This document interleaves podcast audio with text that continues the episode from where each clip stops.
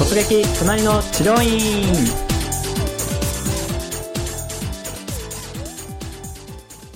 実際入って最初の、えっと受付さんとかスタッフさんとこうファーストコンタクトっていうか、はい。どんなこう挨拶されたとか何かありました？ファーストコンタクトとしては、うん。とご予約の方ですか？というような感じで、まあ聞かれて。それで「はい」っていうふうに答えて、でちょっと今担当のものうん。が手が空いていないので、うん。おかけになってお待ちくださいって言われて、うん。その後に問診票を書くといった流れだった。なるほどなるほど。まあ、普通にあのスタッフさんはすごい明るい方が多いので、うん。まあ、そこはすごく感じが良かったですうね、んそのなんか問診票を書く待合室のスペースとかも結構広めなんですか？そうですね意外にその細いビルだから中も狭いんじゃないかなっていうような印象は。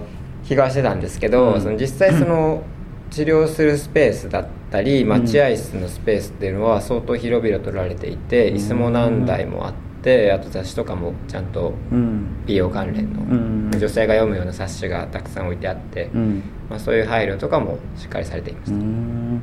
ベッドで何台ぐらいあったかって何となく分かります？えっとですね個別の部屋が、あ個室の部屋個室なんですね。個室の部屋がおそらくく10部屋ぐらいえ結構広いよ。あるような感じなんですよね。うん。はい。そっか。でもオフィスビルに一点入ってるのかなもう。そうですね。ね、結構広めの。うんそっかそっか。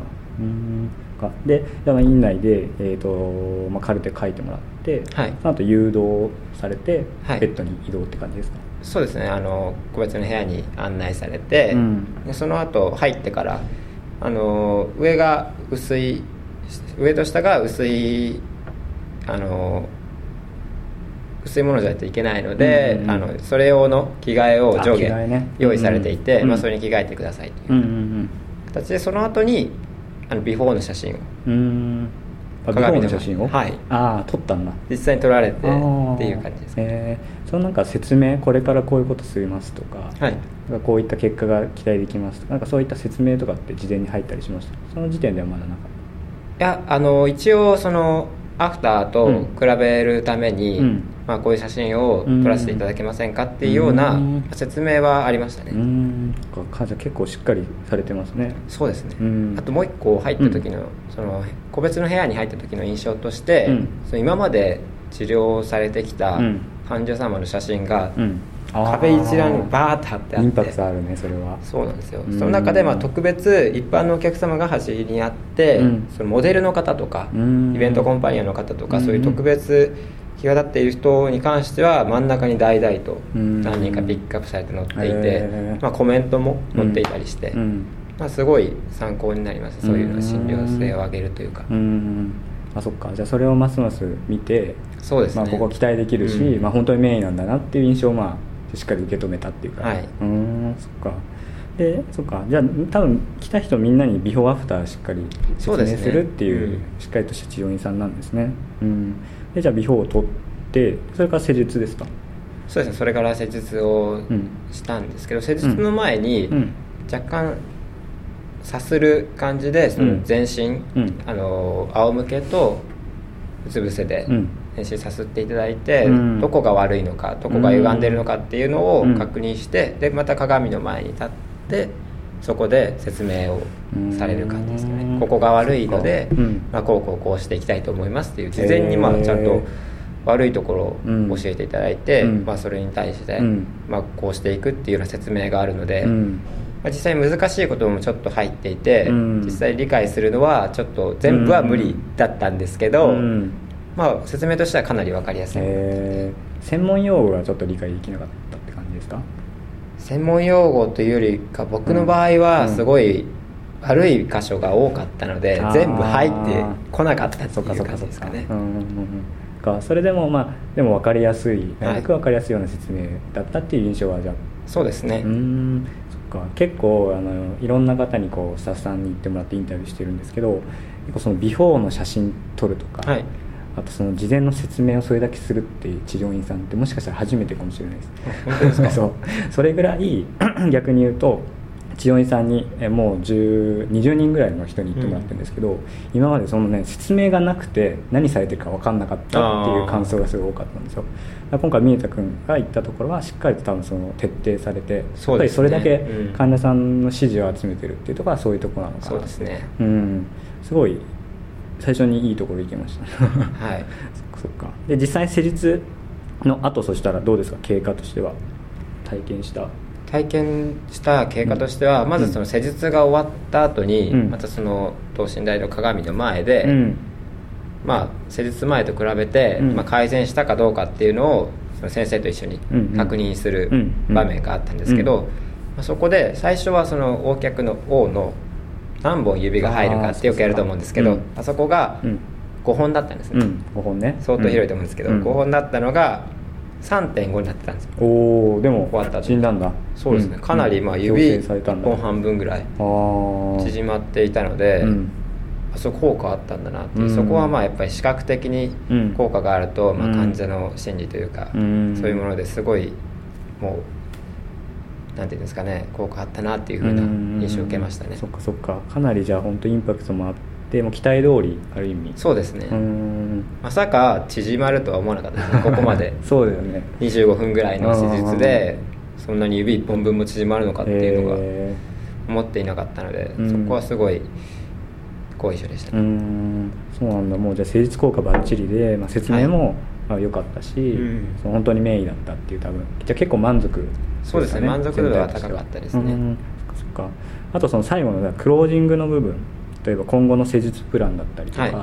えーとまあ、こういったこと自宅で気をつけ自宅というか生活で気をつけてくださいねとか何かそういったフォローとかって最後あったりしました？とそうですね。あの自宅でできるトレーニング、うんうん。今回の場合であれば タオルギャザーっていうトレーニングがあるんですけど、はい。タオルを座ってうん。指で引っ張るっていうトレーニングがあるんですけど、うん。それを、まあ、教えていただいてで実際その注意点っていうのがすごく細かく説明していただいたのが僕は嬉しかったんですけど、うんうん。まあ、その細かくっていうのが、まあ、ただやるだけじゃなくて、うん。ちゃんと足を動かさないで、うん。指だけで引っ張るようにしろっていううん。ような説明があって僕うん。結構そのいっぱいやればやっただけいいっていうような考えがあるのでうん。そういう質を上げるっていうところに注意がいってなかった分そのあのアドバイスっていうのはすごい響きましたね。もうまさにプロからのアドバイスそうですね。うん。そういう感じますね。そっかそっか。あとは普段からうん。もっと重心をうん。前にしてうん。あの生活をしてほしいとかあと姿勢をうん。背筋を伸ばしてとか、まあ、そういう基本的なこととかもアドバイスをしていただいてっていう感じですかね。か。その LINE 指導とか次はこれぐらいに来てくださいねとかこれぐらい通ったらこうなりますよとかっていうのはありました、とそれもはいえっとあって大体週にうん。1回、まあ、できればそれよりも短いペースでうん。来ていただいたらうん。いいとは思うというふうにあっうん。てあとはまあ通院期間としては大体その患者様にもよるんですがあなたの場合であれば3ヶ月ぐらいかなっていうふうに言われました。ね。んそっかじゃあもう治療計画も割としっかりとしてくれてっていう感じですね。実際に予約ってされたんですかまた？と予約の方は、うん。まあ、ちょっと好印象ではあったんですけど、うん。その支払い方法がちょっとネックで、おうおうおうおう。とどんな感じだったの？一括でうん。10回分、っていうようなまとめてもう払うシステム。コミットメントみたいな約束。そうなんですよ。もう初回で約束クロージングなんだ。初回でっていう感じだったのであー僕はちょっと学生の身分もあって 一回一回払うのであればギリギリやっていけると思ったんですけあどー。一括で払うとなると、ちょっと厳しいかなというふうに思ったのでそこは、もうちょっと検いろんなそうですね、うん。顧客のパターンに応じてうんうんうんうん。変えていけるようにした方が、うんあそこの店はもっと良くなるんじゃないかなっていうふうになる思いましたほどね。そっか、まあ、唯一のまあデメリットというかそうですね。まあ、うん。三田君にとってちょっと残念だったっていうか、はい。だったらまあそこの部分。最後のクロージング部分っていう感じですかね。そうですね。ん。そっかそっか。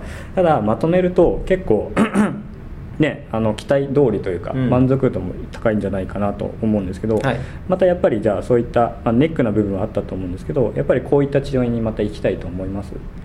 そうですね。その説明を事前にしっかりしていただいて、うん。まあ、今後のプランだとか、まあ、うん手術効果も抜群だったので、うんうんうんうん。まあ、こういった治療院にまた行きたいと思いますね、うんうんそうですよね。またね治療院さんも結構そのビフォーアフターをしっかり説明するっていうところをやっぱ省いてるところもありますし、そのしっかりそのセルフケアとかも割とやっぱ教えてくれないで治療だけ渡して終わりとかね、うん。あと治療計画も、まあ、あくまで、まあ、目安かもしれないですけど、はい。やっぱりね言ってもらうのと違いますので、うんうんそういうところがやっぱりまだまだ抜けてる治療院さんも多いので、うん、そういったところはすごく参考になりますよね。あと例えば気になったというかもっとこうしたらもっとこの治療院さん良くなるんじゃないかなっていうもうこれから多分マーケターとしてねいろいろはい。やると思う、その視点でなんか気になったこととかもしくは他の治療院さんにもこれ使えるんじゃないかなっていう、はい。なんかありました？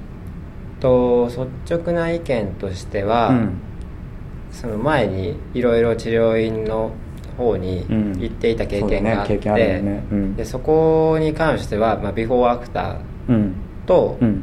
あとはその家庭でできるうん。セルフケアっていうのが全く説明がなかったところが多くて、昔言ってたとこは？そうですね、ん。ん。やっぱりそのリピート率っていうよりかは、うん。回転率を上げていこうっていう先生の考えがすごい多いんだなっていうふうに思っていて、まあ、そうではなくて今回のところのように、うん。まあ、1回1回の回転率は落ちるけれども一人一人の顧客を大事にしていくっていうような考えっていうのをもっともっと世の中の他の治療家の方にうん。広げていっていただいたらそれだけでも回転率は上がらないかもしれないけどうん。リピート率っていう回転率よりももっと大きいものが上がってくると思うのでうん。ぜひそうしていただきたいなというふうに思います。素晴らしいですね、まあ、やっぱりね大曲ねこれから、まあ、まだね、あのー来年から入社するのは、はい。でもこれから多分これをお聞きになってる先生とか俺なら直せるとかね、うん。あるかもしれないから。そうですね。そういった先生もぜひねはい。突撃してもらったりとか、今後もぜひやっていただきたいと思います。はい。ということでですねえー突撃隣の治療院のインタビューをお届けしてまいりました。それでは宮田君ありがとうございました。ありがとうございました。